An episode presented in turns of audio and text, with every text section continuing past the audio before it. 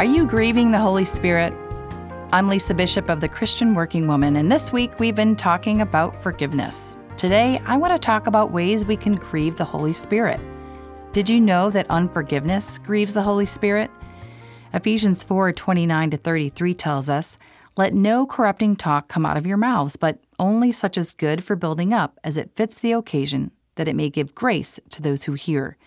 And do not grieve the Holy Spirit of God, by whom you were sealed for the day of redemption.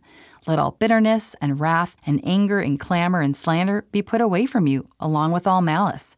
Be kind to one another, tender hearted, forgiving one another as God in Christ forgave you. Don't grieve the Holy Spirit of God.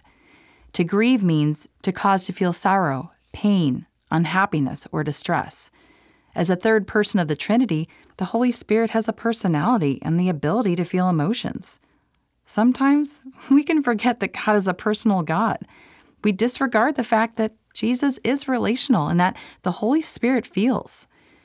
The Holy Spirit grieves when we sin and behave in ways unbecoming of a follower of Jesus.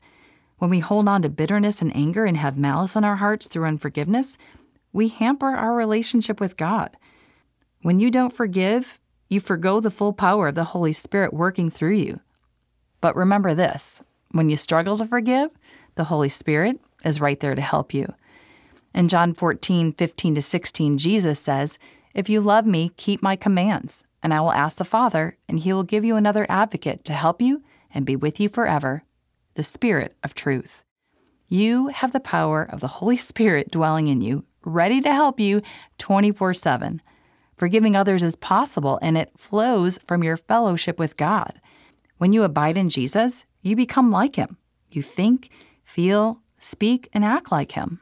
When you spend time in His Word, the Holy Spirit speaks to you through Scripture. You grow in sensitivity to hear God's voice, and He matures you, softens you, and sanctifies you. So give up grieving God through unforgiveness and grow in forgiving as God in Christ forgave you. Well, thanks for joining me today. You know, forgiveness is hard work, but the more you do it, the easier it's going to get. And I'm growing right alongside you. Speaking of growing, did you know that the Christian Working Woman is launching a coaching program for women in the workplace?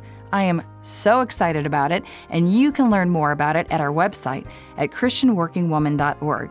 You can also apply for the next cohort that is beginning in 2024. That's ChristianWorkingWoman.org.